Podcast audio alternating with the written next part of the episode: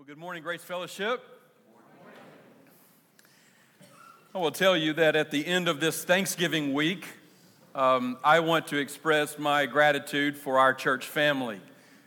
You know, I live out here on McClellan, and so almost every day I get to drive right by the church on this road, and I get to express my gratitude. And what I do is I envision the people that I see here on Sunday mornings and uh, able to thank the Lord for different individuals and families and people who mean so much to me. So, uh, just before the Lord, I am so grateful to Him for, for having you as my church family.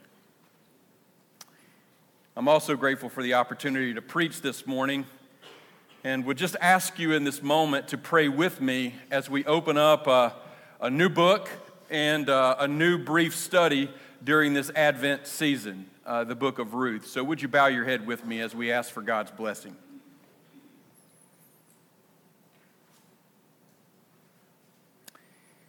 Our Father in heaven, we thank you for the privilege to assemble under the banner of Jesus Christ. We thank you that we can sing and pray and preach and read and celebrate your goodness your grace and your love for us. And so, before we go any further this morning, Father, we want to say thank you for invading our lives and penetrating our hearts and changing us from the inside out.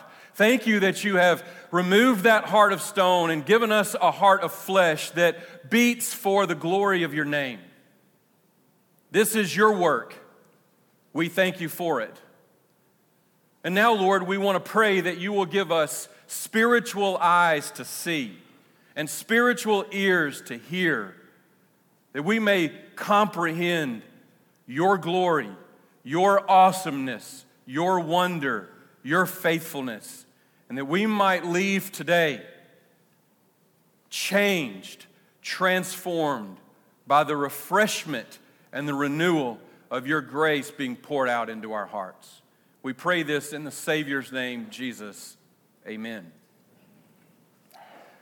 Life is good. You may have seen the bumper stickers. Life is certainly good, but it's also hard.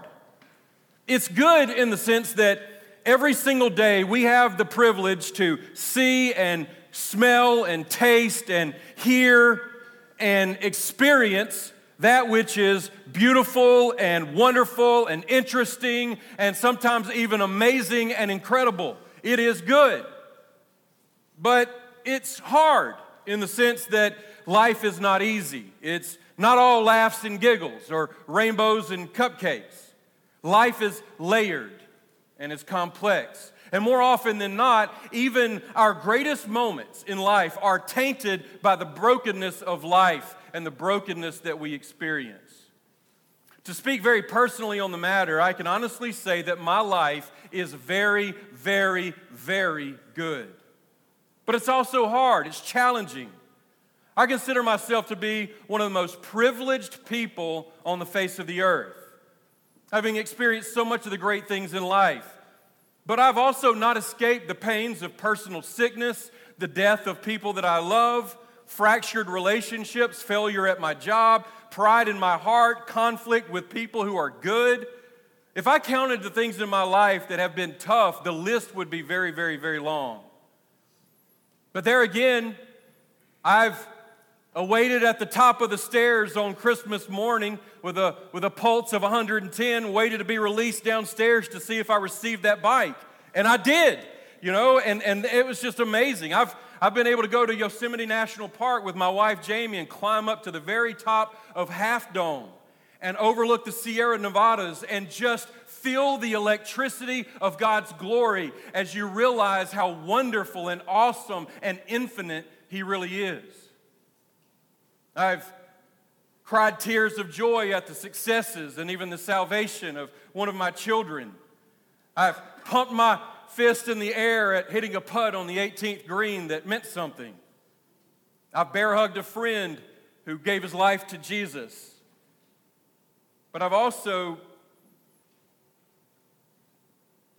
dug a hole for my favorite pet. and had to bury it. I've had to stand over the grave of my best friend. I've uh, been waited to walk into a doctor's office and expecting my heart to leap for joy at what I saw on a sonogram, and I laid my eyes on a little baby that had no heartbeat at all. You know, life is full of ups and downs. It's both good and it's hard. And if you've lived for more than a minute on this planet, you know what I'm talking about. No matter how good it is, there's a sense in which a dark cloud hangs over the best of what we experience in this life. Because even in our greatest moments, my greatest moment, your greatest moment, we're also very aware that around the world, or even a next door neighbor, there are people who are undergoing conflict or divorce or abuse, or they've just received a diagnosis, or they're trusting in a false God. And so life is good, but it's also hard. And, and ever since we were cast out of the Garden of Eden, it's been that way. And in the book of Ruth, God has recorded a story for us that we can see and touch and feel His goodness through the hardship of life. And He points us to where true hope and true happiness are really found, no matter how good or hard our lives may be at any given time. So, if you would, if you're not already there, turn to the book of Ruth. It falls after Judges so it goes Genesis, Exodus, Leviticus, Numbers, Deuteronomy, Joshua, Judges, Ruth, and then 1 Samuel, 2 Samuel. Kind of embedded in there is this small four chapter book. And what God does right here in the book of Ruth is that He points us to the fact that He has a plan of redemption, and He's working that plan no matter how hard and difficult circumstances may be. We're going to read the entire chapter, chapter 1. To give you a little context, this is about 1100 BC. It's uh, 3,000 years ago, is when this takes place. In the days when the judges ruled, there was a famine in the land. And a man of Bethlehem in Judah went to sojourn in the country of Moab, 50 miles to the east around the Dead Sea. He and his wife and his two sons. The name of the man was Elimelech, and the name of his wife, Naomi. And the names of his two sons were Mahlon and Chilion. They were Ephrathites from Bethlehem in Judah. They went into the country of Moab and remained there. But Elimelech, the husband of Naomi, died, and she was left with her two sons. These two sons took Moabite wives. The name of the one wife was Orpah, and the name of the other wife, Ruth. They lived there about 10 years, and both Mahlon and Chilion died, so that the woman was left without her two sons and without her husband. Then she arose with her daughters in law to return from the country of Moab. For she had heard in the fields of Moab that the Lord, Yahweh, had visited his people and given them food. So she set out from the place where she was with her two daughters in law, and they went on the way to return to the land of Judah. But Naomi said to her two daughters in law, Go, return each of you to her mother's house. May the Lord deal kindly with you as you dealt with the dead and with me. The Lord, that is Yahweh, grant that you may find rest, each of you, in the house of her husband. Then she kissed them, and they lifted up their voices and wept. And they said to her, No, we will return with you to your people. But Naomi said, Turn back, my daughters why will you go with me? Have I yet sons in my womb that they may become your husbands? She's speaking here of the Levirate vow principle, whereby an Israelite widow would need to marry the brother of her deceased husband. And that would be the way she could carry on the line. And so the reason she says, oh, or am I going to be able to give birth and you're wait for them to be born? is because that was their only hope, or so they thought. Verse 12 Turn back, my daughters, go your way, for I am too old to have a husband. If I should say I have hope, even if I should have a husband this night and should bear sons, would you therefore wait till they were grown? Would you therefore refrain from marrying? No, my daughters, for it's exceedingly bitter to me for your sake that the hand of Yahweh has gone out against me. Then they lifted up their voices and wept again. And Orpah kissed her mother in law, but Ruth clung to her, stuck to her. And she said, See, your sister in law has gone back to her people and to her gods, Elohim. Return after your sister in law.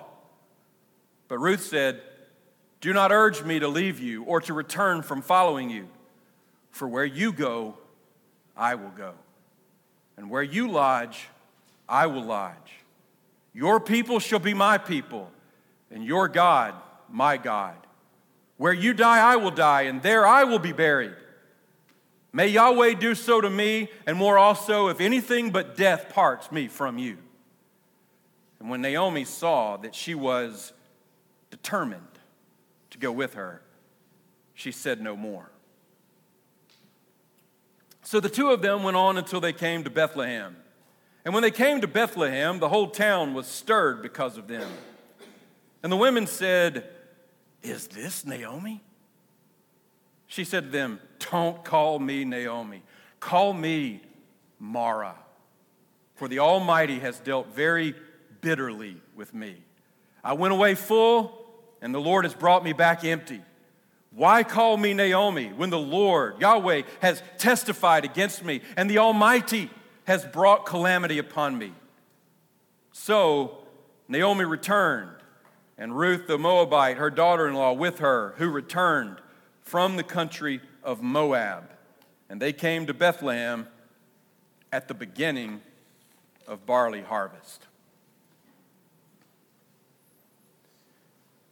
What the Lord provides for us in this very beginning of the story of what we're going to see in a few weeks, this story of redemption, he, he provides three scenes for us. And it's really all the backdrop of what we can experience and understand his plan of redemption to be as we near the end of the story. And so this morning, I just want to walk through those scenes with you so that it can set the stage for us of what we're going to experience in this book over the month of December. And so, the very first scene that we see, if you're taking notes, is the scene of darkness. Darkness. And you can just put your eyes down on the passage because the very first thing is we see the darkness of sin. It says, In the days when the judges ruled. In the days when the judges ruled,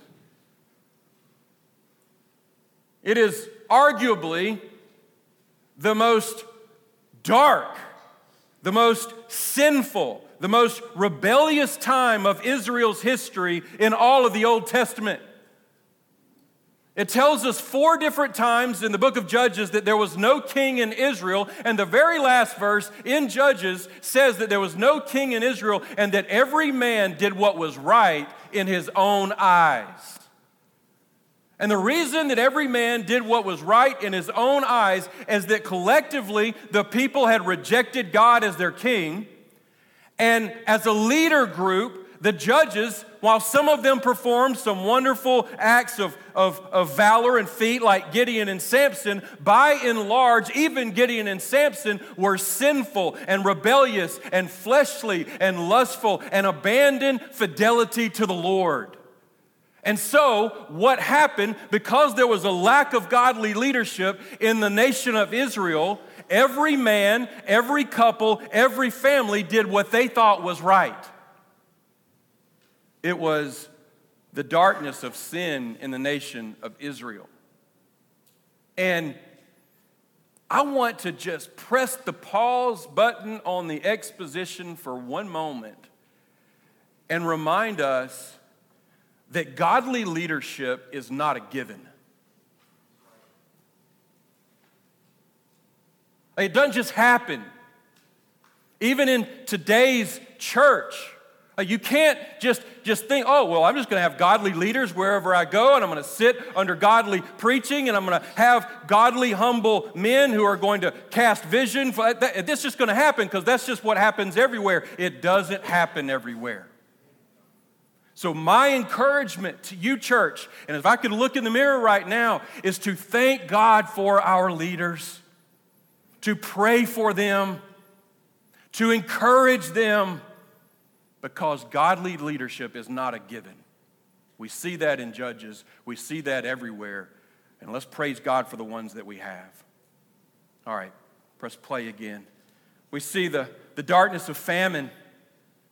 Now, I don't think that the famine and the darkness of sin are, are disjointed or removed from one another. If you read all of, of the Torah, Genesis through uh, Deuteronomy and then you read Joshua and Judges, what you realize is there's this pattern.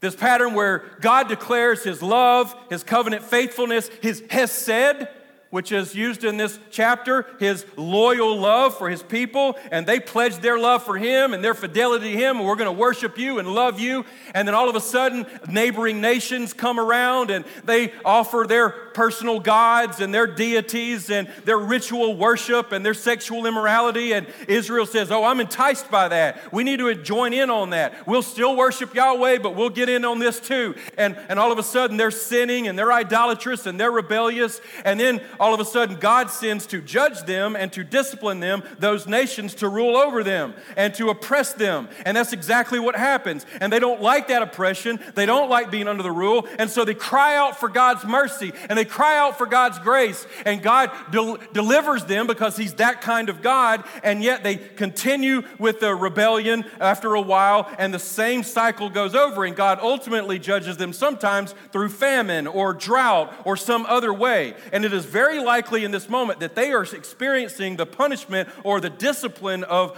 Yahweh because of their rebellion against him. And that's what Israel is experiencing. There's no food. They can't, they can't have nourishment. The, the vision is, is that children are struggling to have the nourishment they need to grow husbands are having are struggling to be able to work in the fields or to plow because there's, there's no water that's, that's giving nutrients to the crops and then there's this darkness that we see because Elimelech, whose name means God is my king. That's what the word means. He essentially says, Family, we've got to move up and leave out of the nation of which Yahweh rules and go find food and nourishment and provision elsewhere. Now, some believe that Elimelech's decision was sinful. Some believe he was just having to do what he had to do to provide for his family. But regardless of whether it was sinful or whether it was not sinful, what we can say it was it was likely unwise in the, in the manner that he did it. Because he's leaving a place and a people where there are those who, they're remnant who call Yahweh their God and worship him, and they're going to a place called Moab. Now, for us, to really appreciate the gravity of the, the whole book of Ruth, because Ruth being a central figure in it, I think we probably need to understand Moab a little bit. In Genesis 18, the men in Sodom and Gomorrah are so sinful, so fleshly, so sexually immoral, that God destroys the entire city except for Lot and his two daughters. Those are the only ones who make it out alive. And when Lot and his two daughters are in a cave and trying to find what they're going to do with the rest of their life, the oldest daughter gets the bright idea to get their dad intoxicated. And the oldest daughter goes in and is with her dad on night one. And then the next night, they get him intoxicated again, and the youngest daughter is with their dad in night two. Both of them become pregnant. The oldest daughter has a son whose name was Moab. That is the father of all the Moabites. And from that point forward, what we need to know about the Moabites, that is about 50 miles east, southeast of where Bethlehem was, we need to know that everything that God was for they were against. And everything that God was against, they were for.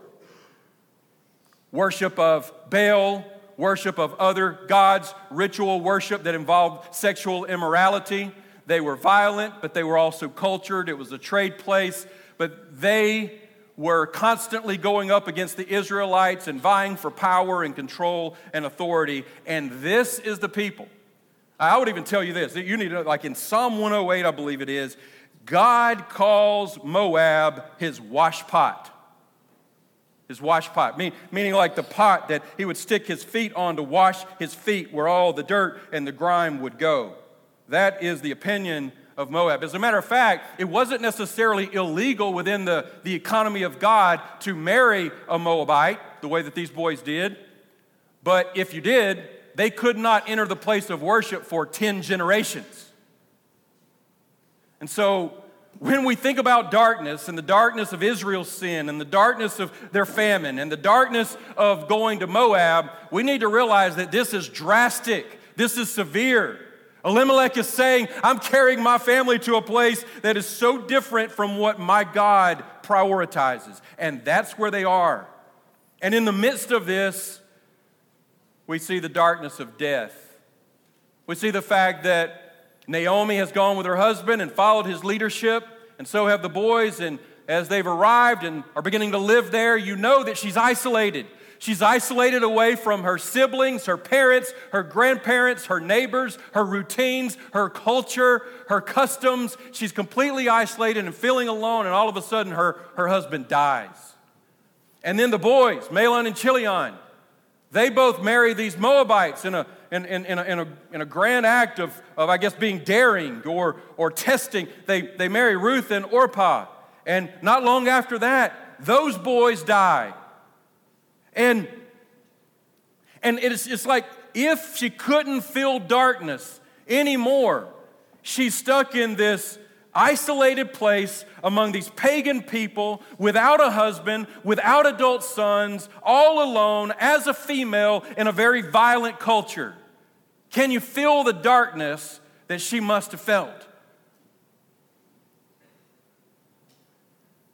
Well, the Lord certainly wants us to feel it because out of the darkness is where he often shines the light of his glory the brightest. Let's go to the second scene. Scene two is devotion.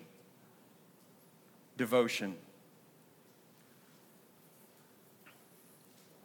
There are really three expressions of devotion in verses six and following.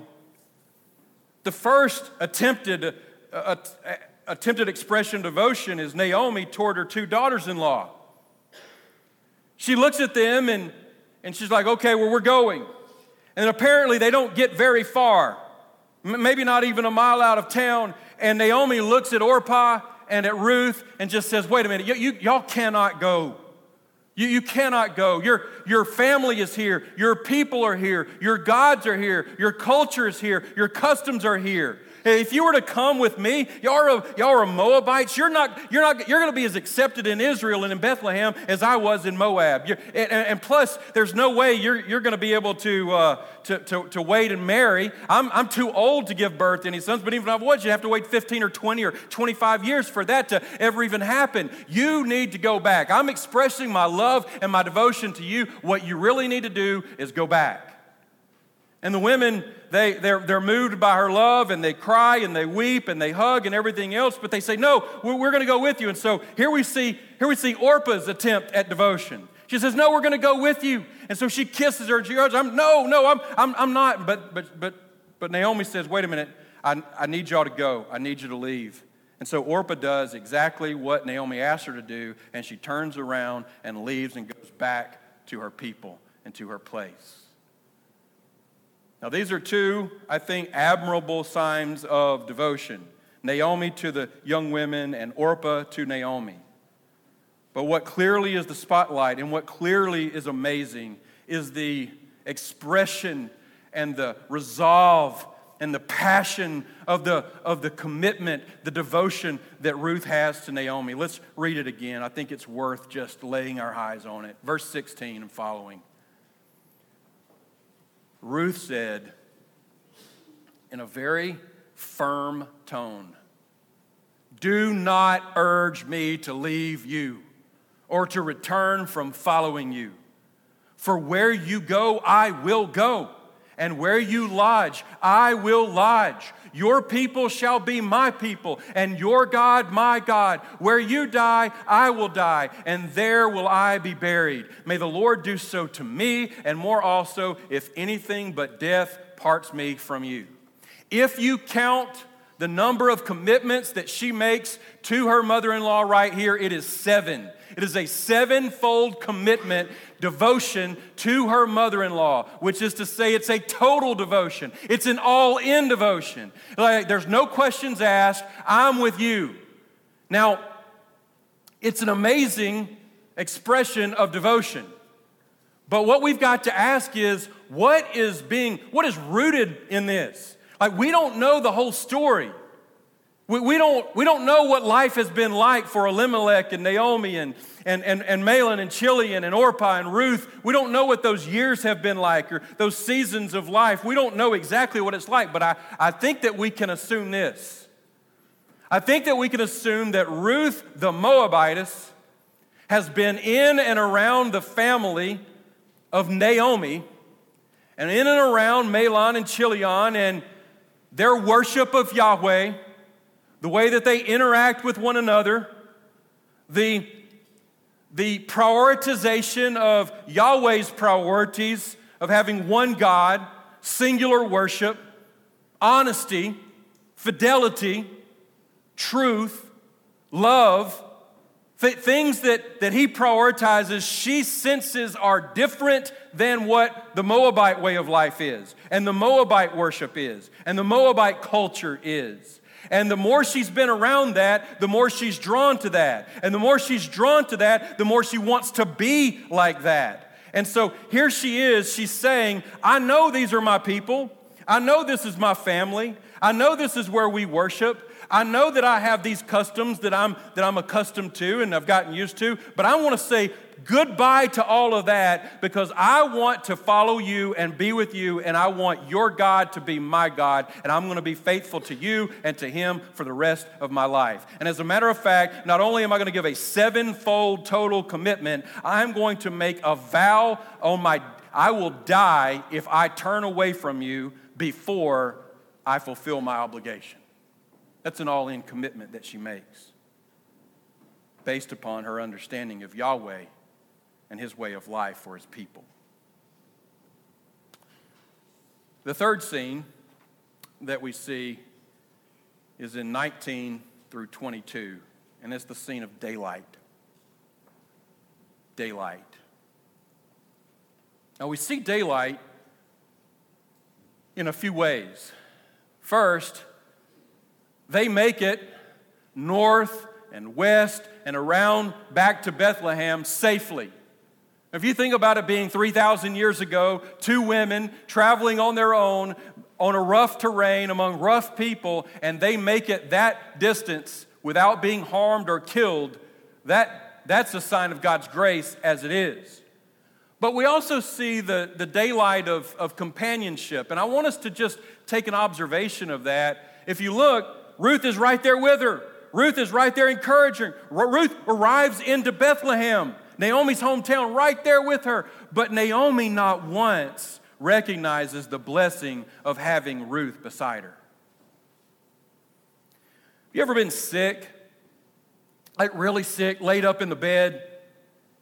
Maybe have a fever, struggling, bones are hurting, body's aching, and somebody that's close to you who loves you is grabbing that extra blanket and tucking it over your shoulder and providing you a, a, cup of water and medicine and a wet rag to go over your head, and, and you're so miserable and you're so struggling that you can't even think to be thankful.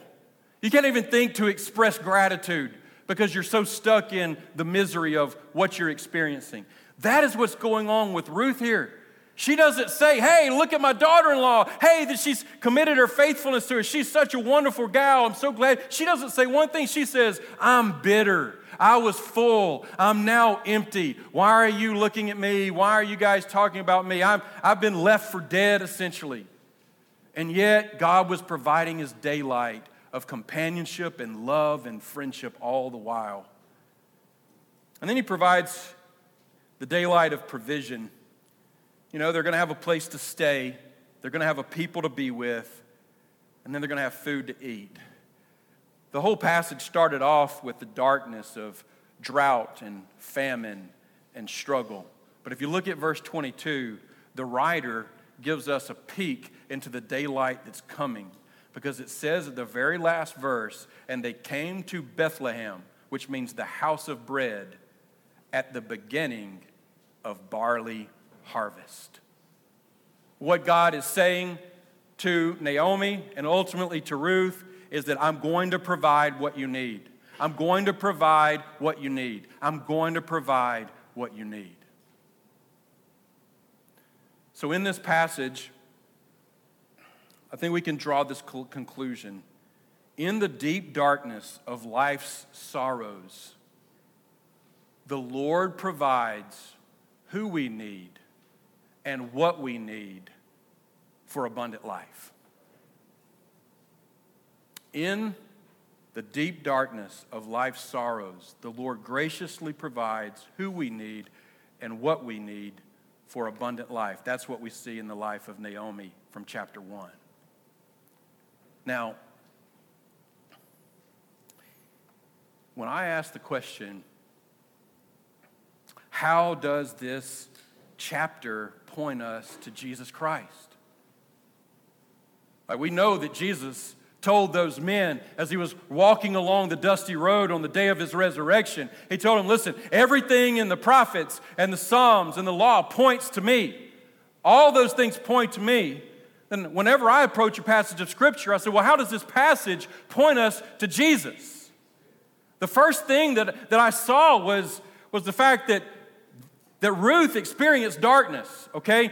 she experienced great darkness. We talked about it the darkness of famine, the darkness of bad leadership, the darkness of, of isolation, the darkness of fractured relationships, the darkness of the death of her loved ones, and all of that. And I wanted to, to meditate for a while on, on the realization that though she experienced great darkness, she did not experience the darkness that Jesus himself experienced on the cross so that he could take away the deepest darkness and the blackest darkness of her heart and her life and her eternity so that she could ultimately have the daylight of love and worship and honor. Now, we could meditate on that for quite a while. That points us to Christ because Jesus, even though we think we experience darkness, Jesus experienced the deepest of darkness on our behalf. But I really want us to, to think about something that we see in Ruth under that heading of devotion. Because Ruth was devoted to Naomi, she was committed, loyal, faithful. Oh man, that, that, that we could have a friend or a relative that was as devoted to us as Ruth was to Naomi. That we could be a friend or a relative that was as devoted as Ruth was. But what I feel like we need to really meditate on right now in this moment is that another person's complete devotion is an amazing thing and a gift of grace from God. It is not sufficient for life now or for eternity. We need someone so devoted to us that they will never leave us, they will never forsake us, and they will never die on us. We need someone so devoted that they will provide perfect counsel when we're confused. We need someone so devoted that they will provide perfect comfort when we are inconsolable. We need someone so devoted that they will provide a powerful presence when we are about to crumble under the weight of grief and despair. So devoted that they will provide perfect peace when we are filled with anxiety and worry.